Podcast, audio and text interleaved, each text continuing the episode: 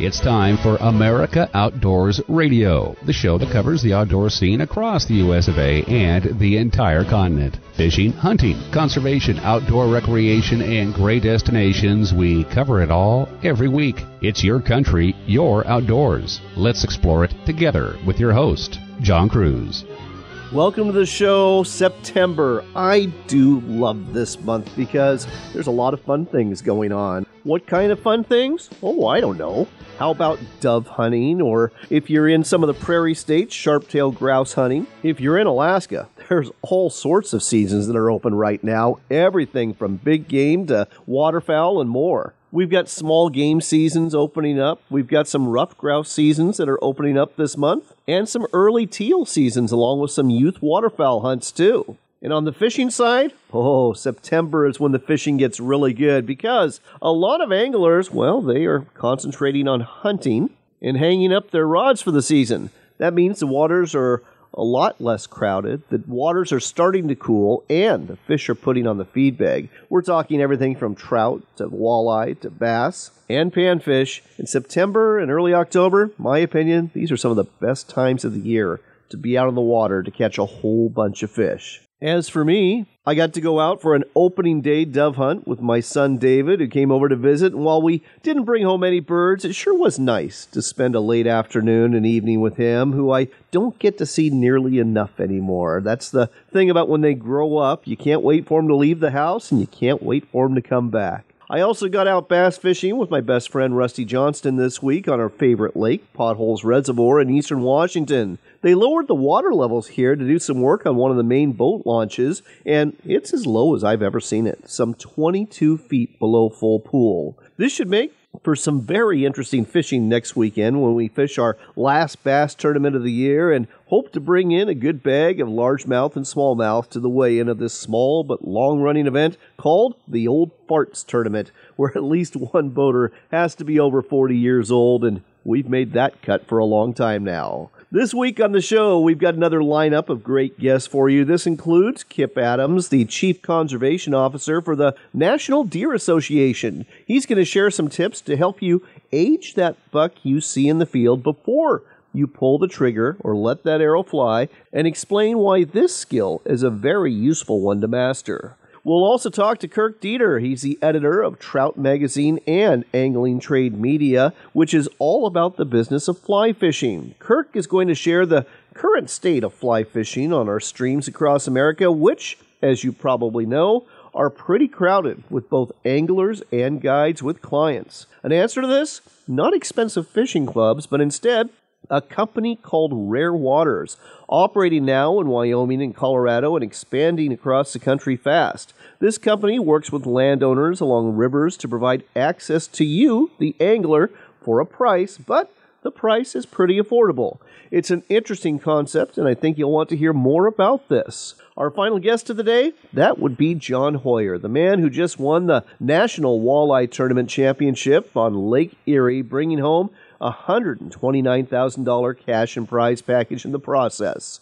John's going to share the tactic he used to win this tournament, and it's something you can do on a walleye lake near you as well. In addition to this, we've got information about the deer archery season opening up this weekend in one of our states and some advice about catching and keeping a few bass for a shore lunch or dinner the next time you're out on the water. Before we share all this, though, let's talk a little small game hunting. Next on America Outdoors Radio, we've got Jim Coffey on the line. He's a biologist with the Iowa Department of Natural Resources. The topic is the rabbit and squirrel season that opened up on September 3rd. Jim, welcome to the show. Well, thank you, John. Appreciate being on.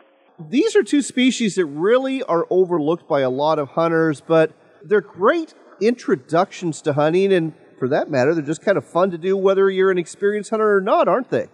They are, and you hit it exactly. They're fun to hunt. They're plentiful game. They're out there. They do offer a lot of skill sets that people have kind of forgotten, and it's our first chance to really get out back hunting in the fall.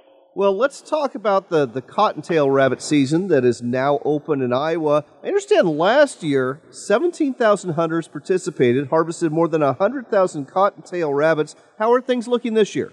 Yeah, we just finished up our August roadside counts, and, and we've got good rabbit numbers again this year. We expect a good season overall, and again, a very underutilized resource.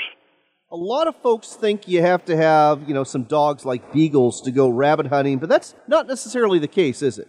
It's not, and there there are several ways to hunt rabbits, and that's obviously one of them, and it's a very fun way to hunt with beagles. But it's something that a single person can do, or a couple, three people can do. It's just understanding your quarry and, and how to get after them in a way that's efficient. If you were to give some basic advice to somebody came up and said, "I've never hunted rabbits before," what should I look for in terms of habitat? What do you tell them? Yeah, I just tell them to look for really thick stuff. You think about everything wants to eat a rabbit, so a rabbit has to hide in places that things can't get to it. So we think of like our brambles, our raspberry thickets, some of our other uh, dogwood brushes, brush piles, things where rabbits can escape from predators. That's where we want to be looking as well. And in terms of shotguns, you can use everything from a 12 gauge all the way down to a 410 and have success, can't you?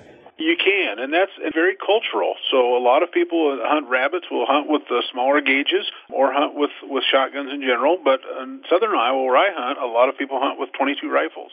Interesting. And if somebody was to come to Iowa, because uh, most of our listeners from out of state, specifically to hunt rabbits, what part of the state should they look for? Is there some public land in the area? We have lots of public land available across the state of Iowa, all which would offer good rabbit hunting. And I would encourage anybody that is traveling to Iowa for any species to check out our Iowa DNR Atlas. And it's a basically a, an overview map of all of the public hunting areas and the species that are available on those areas to hunt.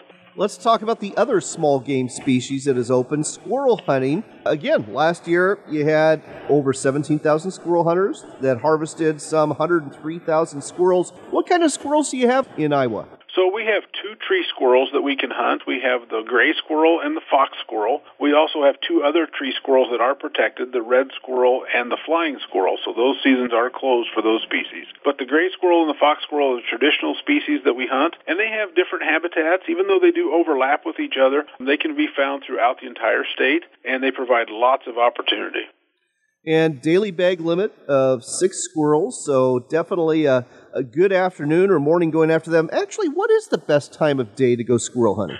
It kind of depends on the season. So right now, as the nuts are on, the mast crop is on, you can get the squirrels. They'll be out early in the morning because it's still a little warm here. So they like to get out in the cool part of the day. It gets a little hot. They don't move through the trees quite as much. And then as the leaves come off, they'll be down on the ground more, obviously picking up those nuts that have now fallen down to the ground. So I like to hunt early mornings and late afternoons when it's warm out because that's the cool times of the day. And then as it gets cooler, you can hunt pretty much any time of the day and the squirrels are going to be active.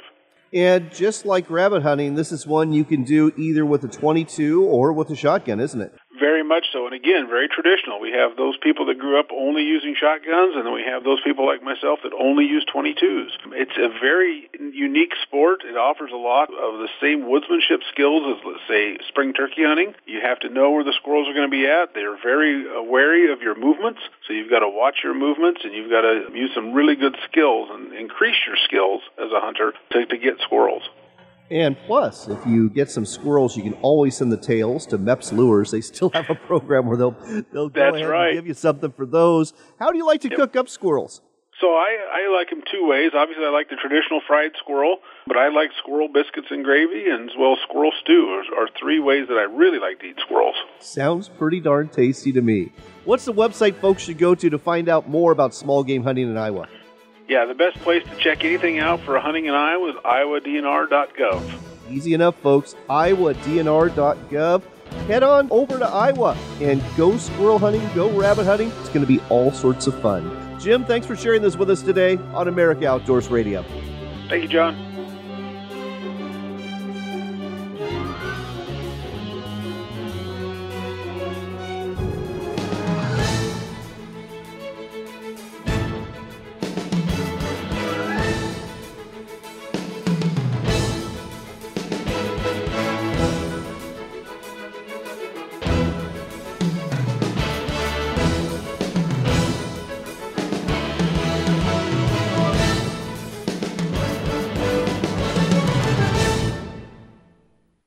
We've been telling you about Sportsman's Cove Lodge in Southeast Alaska for a while now, and there's a reason. They are the only Alaska lodge we talk about in this show. It's because they're truly Alaska's best lodge. The adventure starts with a float plane ride from Ketchikan, after which you'll get the chance to experience some of the best hospitality, food, and wonderful people you'll ever meet. Wildlife is abundant, from bears and deer to eagles and whales, and let's not forget the reason you're here the fishing halibut, salmon, lingcod, rockfish, true cod, and more. It's all waiting for you in abundance at Sportsman's Cove Lodge. Book your trip today at alaskasbestlodge.com. That's alaskasbestlodge.com for Sportsman's Cove Lodge. Ready to step up to a quality built rifle or shotgun that's a true classic? Check out Henry Repeating Arms, American made. There's over 200 models to choose from in a variety of finishes and calibers for hunters and target shooters. Many of these are lever action models with a look right out of the Old West. Don't be deceived though. Henry Repeating Arms are modern, rugged, accurate, reliable, and have a lifetime guarantee. Find out more and order a free catalog today at henryusa.com. That's henryusa.com. Hunt of a Lifetime is a nationwide nonprofit organization dedicated to providing hunting and fishing trips to youth 21 and under who suffer from life threatening illnesses and disabilities. These adventures make big differences in the lives of those who participate in them, and in many cases are literally a dream come true that brings hope and therapy to their lives. Find out more, get involved, or donate today at huntofalifetime.org. That's huntofalifetime.org. huntofalifetime.org. In today's news, I'm cooking a brisket. Let's go to Jill at my house to see how it's going. This is your house and you brought me and the crew to check on your brisket? That's correct, Jill. How's it looking? This is a Camp Chef Woodwind Wi-Fi. You know you you can check your cook right from your phone, right? I didn't know that was an option, Jill. Well, never mind. But before you leave, can you feed the dog? What? No, no. When we get back, why is my check engine light on? The answer may shock me.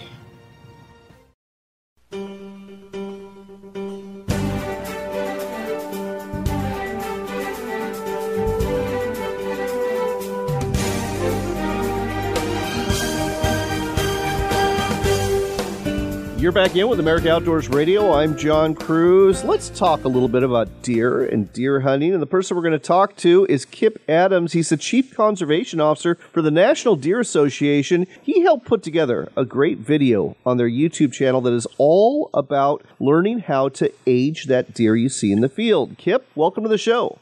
Hey, thank you, John. I'm glad to be here. So, why is it important to be able to figure out how old that buck is in the field before you pull the trigger? Well, it's not absolutely crucial to, to, to be able to do that to go hunting, but for an increasing number of hunters, it's just a whole lot of fun and it adds another level of understanding of deer and deer behavior. So, and we get all the questions throughout the year from hunters on, hey, how old do you think this buck is? So, being in an organization that provides a lot of educational materials, we created this video one, to help teach people more about deer. Two, you know, to help them have a little more fun when they're out there hunting. And just to maybe increase the appreciation that folks have for whitetails to be able to estimate is that deer more likely one, two, three, uh, four, or five years old. Well, a lot of folks would just say, well, hey, it's just all about the antlers, isn't it? We would respond with not at all. Certainly if somebody is, is hunting and it makes no difference to them whatsoever how old the deer is, as long as it's a legal deer, we say go ahead and shoot, you know, and congratulations on that and uh, thanks for being a hunter. But if people want to try to estimate how old deer are or learn a little more about their behavior, then uh, we like to provide that information. So we do that using body characteristics rather than antler characteristics because you, you can't estimate age based on antlers, at least not anything other than, yeah, it's probably one or it's probably five. You can get a lot closer to a specific age estimate if you look at body characteristics. All right, well, let's talk about some of those characteristics. And I guess we'll start off with comparing a yearling to an adult buck. What are some of the differences? Sure. And you know what? The things that we look at in any age class, John, uh, we look at how long the legs are relative to how deep the body is, how heavy is the musculature in the neck and the shoulders, how big is the waist as opposed to how tight is the waist. Those are the, the body characteristics we're looking at. Because as, as bucks age, they go through body changes, just like humans. So those are what we're looking for. Best time of the year to do this is in the fall because that's when bucks attain their largest body size. So young versus older deer, basically a yearling or a one and a half year old deer, it essentially looks like a doe with antlers. It's put almost all of its body growth just into getting as tall as it can. So it's very lean, it's very lanky. The, the hindquarters tend to be larger than the front end. They have a very small neck, and if you cover the antlers, they essentially look like a doe. Now, other end of that spectrum, a very mature animal, one that you know is five and a half. Now, his legs tend to look short for his body, and it's not that his legs have actually gotten shorter. It's just his body has developed you know, so so much deeper that there's just not as much room between the bottom of the stomach and the ground. So legs appear short. He has tremendous swelling in his neck during the rut. Big, heavy shoulders, you know, really muscled. He has a waist that's very full and in many cases has dropped down and is even with his chest. They often have a, a sagging belly and have a bit of a sway back. So they are just like at the peak of maturity, peak body size. So completely the other end of the spectrum from uh, what they looked like back when they were just one and a half. Well, I think you just aged me as a mature buck as well with that description. Let's talk about people who maybe lease land or own it and they want to manage their herd so that they have the, the healthiest ratio of deer. You know, when it comes to age classes, whether it's the yearlings or the adult bucks or the mature bucks, which deer need the most protection and least harvest? You know what we, what we help teach people is, hey, let, let's manage deer herds if possible so that they have very natural age structures. So if you look at deer herds that aren't hunted today, they have deer in all age classes. They have more one and a half year olds than anything else, but they also have bucks that are two and a half, three and a half, four and a half, five and a half, six and a half, and, and even older. So as managers, you know, even if you don't care to kill a really old buck, you should at least care that there are some there so that deer herds can act the way they've evolved, you know, the way their social order works. So to do that, the best ones to protect are just uh, the majority of that one and a half year old age class. You'll have to protect all of those, but if you protect the majority of them, and that can be 51, 52, you know, 55%, if you just protect the majority of them, they will then slip through and become two year olds. And you can go ahead and start shooting at two and a half if you want. Because what happens, John, is they become a little smarter. So we won't get all the two year olds. So some will become three, some will become four, some will become five. And what you end up with then is you have a very balanced age structure, a very natural age structure. And that's really good for the deer herd. And that's great for us as hunters and whitetail enthusiasts. Let's talk a little bit about the organization you work for, the National Deer Association. What's its mission? What's its purpose? We're a national nonprofit wildlife conservation organization with a mission to ensure the future of wild deer, wildlife habitat, and hunting. We work with hunters, we work with landowners, we work with state and federal wildlife agencies uh, across the United States to provide information about deer, to help teach people more about deer, help promote some of the state wildlife agency programs, we work a lot with uh, disease issues and that. Basically, we just want to make sure that we have really healthy deer populations and that hunters have the ability to go afield and pursue them.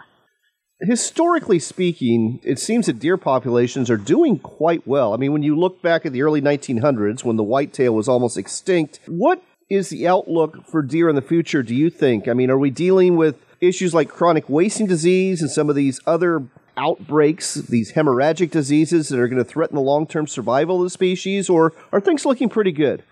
Well, there's certainly uh, big disease issues. Chronic wasting disease being the biggest. Hemorrhagic disease, we're actually having a pretty bad year right now in, in many states. But the thing about hemorrhagic disease is, you know, that's not forever. Deer herds can recover very quickly. CWD is very different. But overall, deer herds are pretty healthy today. We have very strong numbers of deer.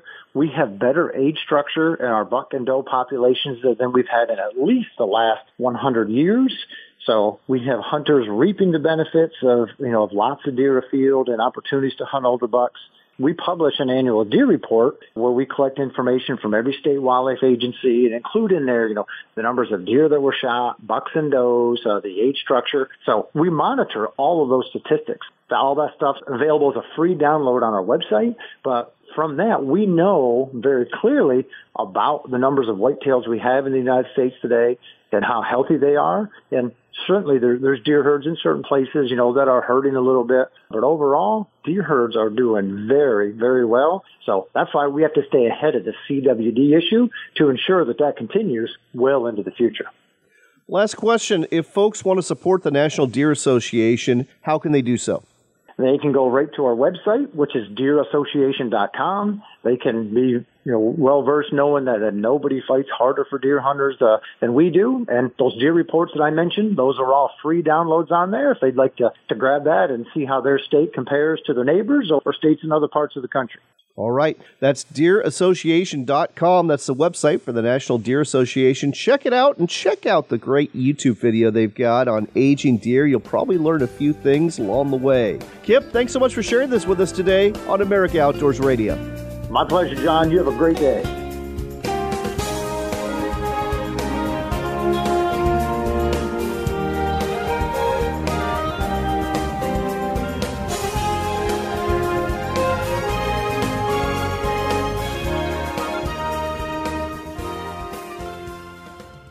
This portion of the show is brought to you by our friends at Worksharp. And if you are hunting this fall, you know the importance of a sharp knife. You're going to need it for gutting that animal, butchering that animal, taking the hide off that animal, and there's a good chance you're going to have to sharpen it more than once while you're doing these things in the field. That's why a pocket knife sharpener or the guided field sharpener from Worksharp are great items to have with you. Whether you're after deer, elk, pronghorn, or bear, a sharp knife helps you get things done after you drop that animal. Look for Worksharp products at sporting goods stores, hardware stores, and ranch and home stores near you, or online at worksharptools.com. That's worksharptools.com.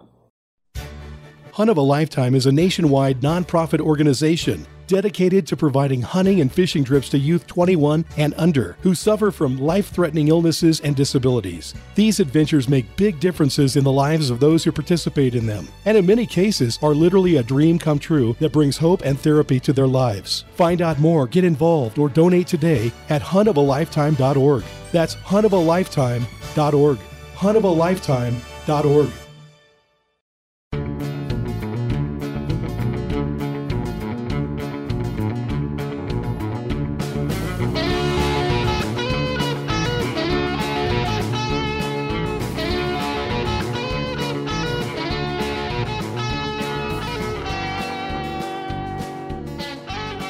You're back in with America Outdoors Radio. I'm John Kruse. Our next stop is the great state of Colorado. That's where we find Kirk Deeter. He is the editor for Trout Magazine and for Angling Trade that is all about the industry of fly fishing. Kirk, welcome to the show.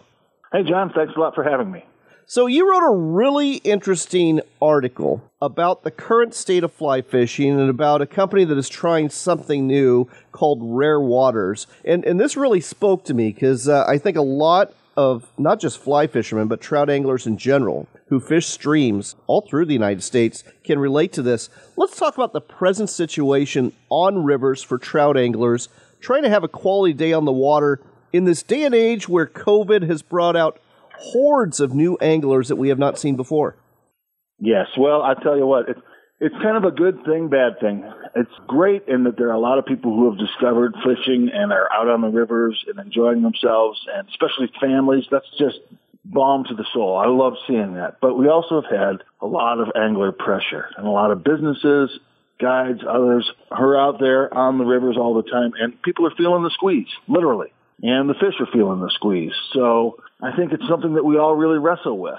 We don't want to discourage from people from getting out on the water or fishing by any stretch of the imagination. But, you know, we have to also realize that angling pressure is in and of itself a conservation concern. You know, in your article, I mean, you, you, mentioned some of the problems we're seeing. We're seeing a, a, lot of people who are low holing, going right below where you're fishing instead of behind you and yeah. following you down the run. Uh, you talk about trash. You talk about literally crap that you're seeing at the public access areas. And just the armada of guide boats on streams like the Madison and others where you're right, the, the pressure is just enormous. It really takes away from that relaxing day on the water.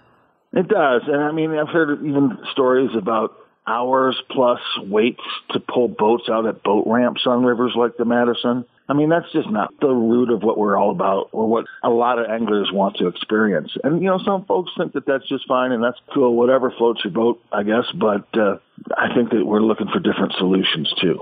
Well, I know one solution that is out there is the emergence of private fishing clubs, whether they be at lakes or streams that are fenced off. But these kind of speak towards the ultra rich and kind of leave the blue collar guy out, don't they?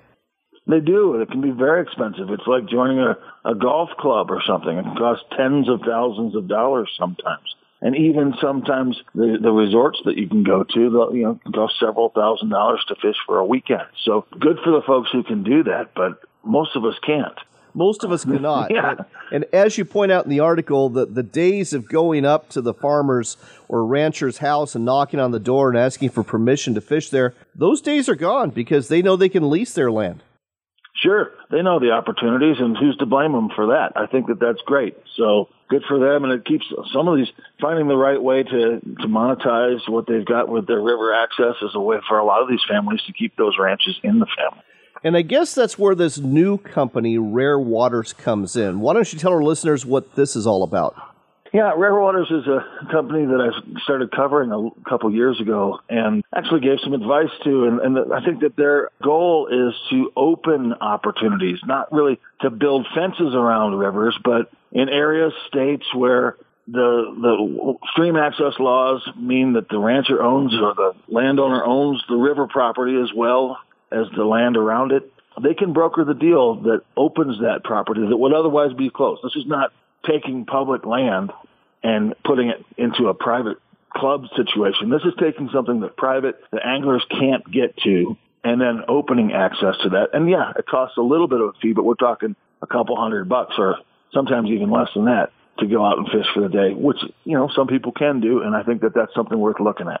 Well, it's cheaper than hiring a guide. You're right about that. And for all of us who love do it yourself fishing, this is definitely an option to access waters that otherwise would be cut off. And I guess we need to, to talk about the fact that different states have different rules when it comes to stream access. So in Montana, for example, correct me if I'm wrong here, but if you can find a public right of way, like perhaps a bridge on a county road, and get down to the you know, below the high water mark, you can walk as far as you want. And I think that's the way it is in Washington and Oregon as well. But that's not the way it is in Colorado where you live, is it? No, it's not. Although the stream access laws are being challenged, and it has been for a long time. It's it's you know it's fluid, pun intended, situation, right? But as it stands now, the landowner owns the bottom of the river and, and has every right to keep that private. So, you know, whether you like it or not, it is what it is. And so in those situations, we're trying to find solutions that change it to at least afford a little more access to people who want to just fish. So why don't you tell me a little bit more about how a day fishing on property with Rare Waters works out? Well, you sign up with the company, you go to rarewaters.com, and then you can look at the menu of different places that they offer and sign up for the fee, uh, which ranges anywhere from starts at 125 bucks a rod and goes up a little bit from there. And you can sign up and then you, go to the spot and fish.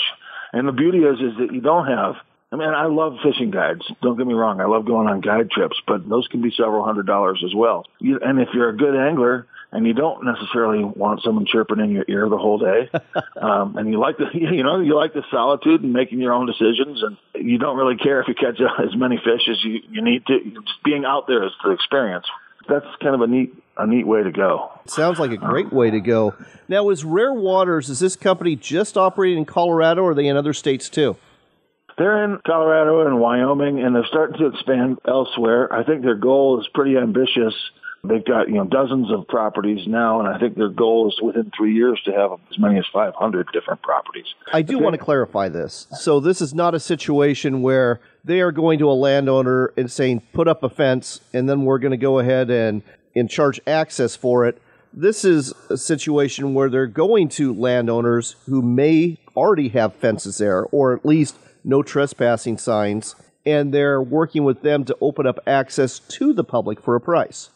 That's right. That's as I understand it as well. You know, I'm not, a, you know, one of the members of the company. I cover them, and I do give them some advice here and there, and that's what my advice has been all along. You know, I think that it's awful to take away public access or take away public right and fence things off for the sake of profit, I think is the last direction that we want to go. It's really a fine line, right? It's something that you have to look very carefully at and assess on a case by case basis. But in these cases, I think that they're opening access, and I think that's a good thing. All right. The website again, rarewaters.com. That's rarewaters.com if you want to check out what they have to offer and maybe go ahead and reserve a day to go fishing on some private property that you wouldn't be able to access otherwise. We got about a minute left. Tell our listeners about Angling Trade Media and the website, folks, anglingtrade.com. What are folks going to find there?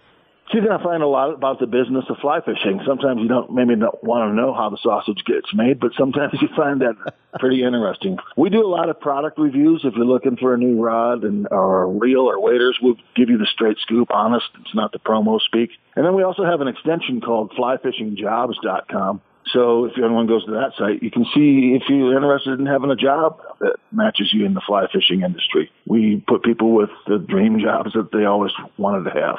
Well, if you're a fly angler, definitely a website to check out. Again, anglingtrade.com for Angling Trade Media. And as you just heard, there's some pretty interesting articles there, too. Kirk, thanks for sharing this one with us today on America Outdoors Radio. Thank you. Earlier in the show, we were talking about squirrel and rabbit hunting, which sounds like all sorts of fun. A great way to kick off the hunting season. And if you want to give it a go, you'll want to have the right firearm. And that's where a firearm from Henry Repeating Arms comes into play. They've got several rimfire 22 caliber rifles to choose from, as well as lever action and single shot 410 gauge shotguns, too. Perfect for bunnies and for squirrels. All of them are made in America. They're all rugged, reliable. They shoot straight right out of the box, and they come with a lifetime satisfaction guarantee. Check out the models available and look for a dealer near you at henryusa.com. That's henryusa.com. And don't forget to ask for your free decals and catalog while you're there.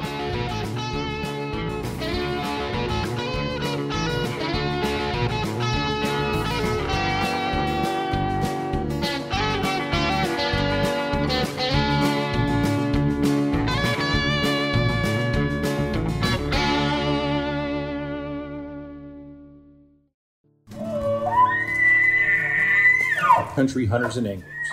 You may have heard of us, but what are we about? BHA is the voice for your wild public lands, waters, and wildlife. From national level policy work to boots on the ground projects like public land cleanups, we work across North America to uphold the legacy of our public lands and waters, as well as your opportunity to hunt, fish, and recreate on them. Stand up for public lands and waters and become a BHA member today. Visit backcountryhunters.org. Sportsman's Cove Lodge in Southeast Alaska is booked for the season, which means now is the time to book for next year. And you'll want to do so soon because at the end of a typical summer, the lodge is over 80% booked. The reasons? The great fishing, the wonderful location, the comfortable accommodations, the fantastic food, and the over the top customer service. You'll find it all at Sportsman's Cove Lodge. Book today at alaskasbestlodge.com.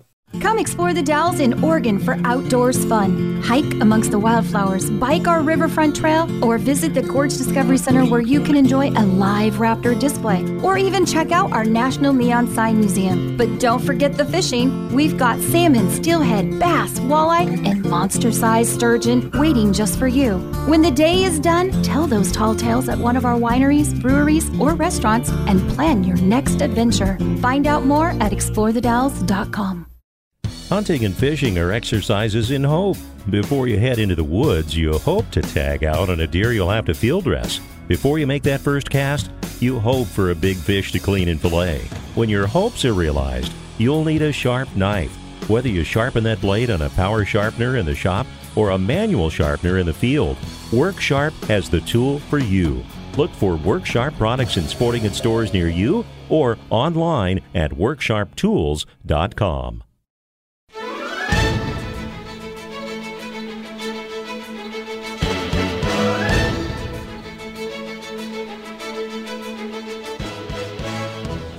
You're back in with America Outdoors Radio, and our next guest today is John Hoyer. He's the man who just won the National Walleye Tour Championship out at Lake Erie. John, congratulations. Welcome to the show. Thank you so much for having me, John. Well, I'll tell you what, absolutely dominating performance, three day tournament. You came in with over 102 pounds of walleye over the three days, beat the next closest competitor by, oh, just 11 pounds or so. How'd you do it? I did it in a way that I could have only dreamt of doing it on Lake Erie. It was a pattern that my friends and I kind of haphazardly developed a few years ago on Lake Mille Lacs, and it was kind of a post spawn time of year, you know, in the spring. And when we started catching fish doing it, it was literally there was this huge asterisk because it's Lake Mille Lacs. You know, the last ten years they've been lacking forage, and they'd basically bite a piece of cardboard there. You know, in that post spawn period. So it took only a couple months for me to actually put it into action on the National Walleye Tour, and that was 2019 at Sault Ste. Marie. And I actually took second place in that tournament. I got beat by like 15 pounds, but I had the rest of the field by like 12 or 13 pounds. So that year was an unbelievable year for me, and that was a second place, and I actually had two wins. But if people ask me, you know, what was your defining moment for the year, I would point to that tournament. That tournament I took second in because it was just something that was my own, and it had so much thought put into it and why it works, and then to be able to, you know, execute on the National Walleye Tour and, you know, almost win it really was just a special feeling. So I knew that at some point in the next however many years, it would line up where I'd be able to find, you know, tourney grade fish in the weed beds on the Great Lakes and be able to utilize that technique. So I didn't know it would happen this fast, you know, in essence, two years later or whatever. And I didn't know it'd be such a blowout when we figured it out, but lo and behold, it happened. Are you still are you willing to share what this technique is, or do you still need to keep this secret, uh, edge out the competition? No, I don't need to keep it a secret at all. And the funny part is, you know, that was televised. That second place finish at the National Walleye Tour, you know, made a pretty good buzz, but inevitably there's just a certain amount of reach, you know, that National Walleye Tour gets or I do on my social media. And then, I mean, I went ahead and did two Next Bite TV episodes doing it. One on Lake Mille Lacs originally, that's when we first figured it out. And then uh, one on Fort Peck. So Missouri River Reservoir, natural lake in Minnesota. Like if somebody showed me that, I would have done the math myself and tried to use it on the Great Lakes, but apparently that didn't stick. And uh, you know, a couple years later, people kind of forgot about it, and I'll never forget it. I always have the same rod tied up in my boat, and it's always something that I try. You know, if I'm around weeds, so it's cool. It's it's shallow water, so eight to twelve foot, but I'm using a three quarter ounce jig head and I'm not just swimming the thing through the weeds. What I'm doing is I throw it out, I let it hit bottom, and I literally I put a little slack in my line, and it's basically like as hard as you can set the hook.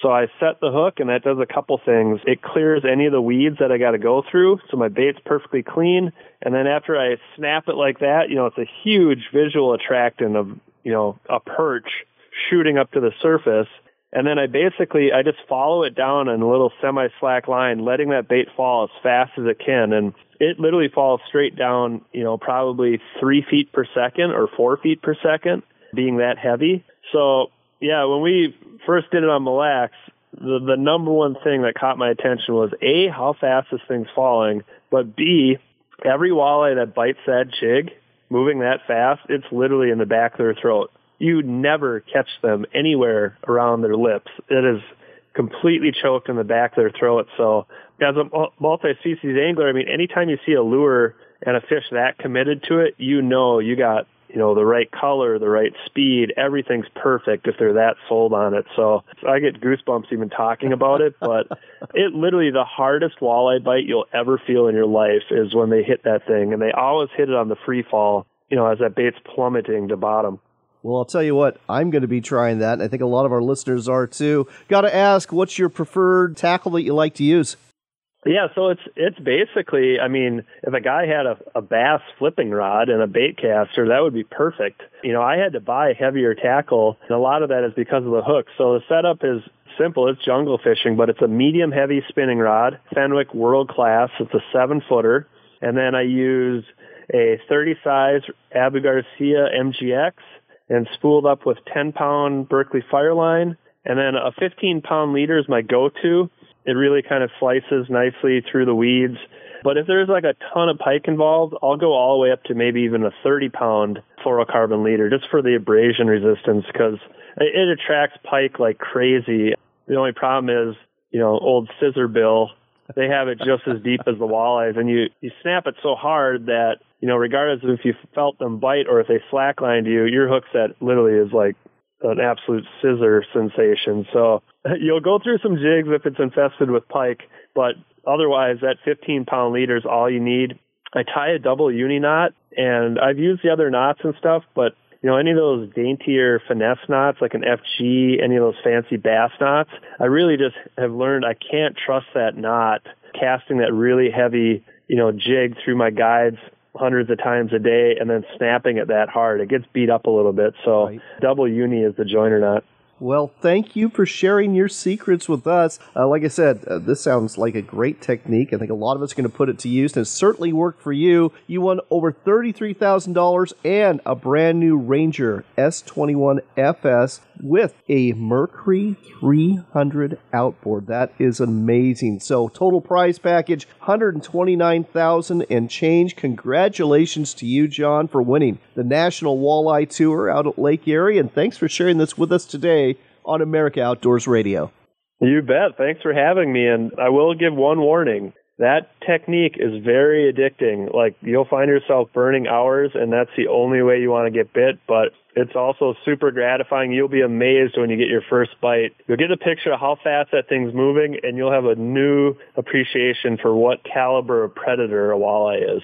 I can't wait to try it out.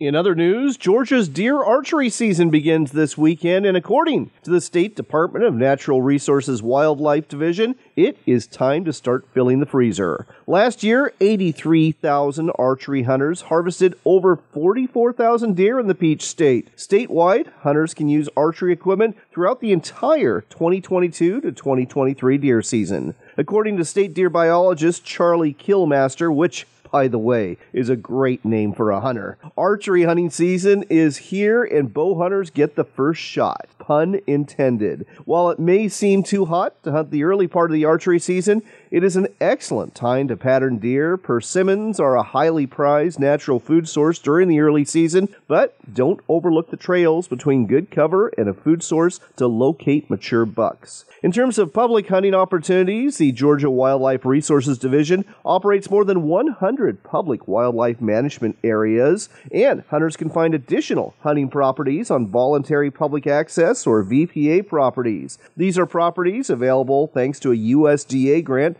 that allows for the arrangement of a temporary agreement with private landowners for public hunting opportunities. You can find out more information at georgiawildlife.com slash VPA-HIP.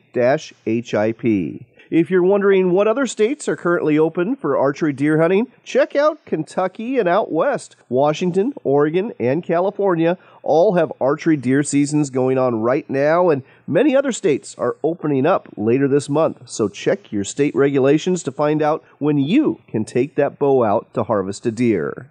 Moving on to bass. Have you ever considered them for a shore lunch? When you think shore lunch, you probably think of fish like walleye and trout, but bass, both largemouth and smallmouth, are an option too. Now, most of us bass anglers practice catch and release, but you can eat a few bass and not harm the fishery at all. The Oklahoma Department of Wildlife Conservation just wrote a blog on this very topic. They recommend harvesting 8 to 15 inch largemouth bass, especially at lakes with an overabundance of them. Bass in this size range are best to eat for a number of reasons. First, it helps to sustain a healthy size structure in the body of water through less competition, meaning more food to go around for those fish. Second, Fish continue to grow for their entire life, but grow the fastest in the first few years. Eating fish under 16 inches means that the fish has had less time to accumulate elements like mercury in their meat that can pose health hazards to humans. Third, smaller fish tend to have better tasting meat with a more desirable firm texture. Older, larger fish tend to have a fishier taste and mushier texture. 8 to 15 inch bass fillets are perfect for fried strips or bites. They also sear well in a pan for fish tacos. Whole fillets can be lightly seasoned and buttered and browned on the grill or wrapped in foil for a healthier option. So, cook yourself up a few bass the next time you head out onto the water for lunch or dinner, and bon appetit. On that note, we've got to wrap things up this week. Here's hoping you are blessed in the days ahead and healthy too, and here's hoping you get outside to enjoy some of what September has to offer. Until next time, remember this it is your country and your outdoors, so get out there and enjoy it.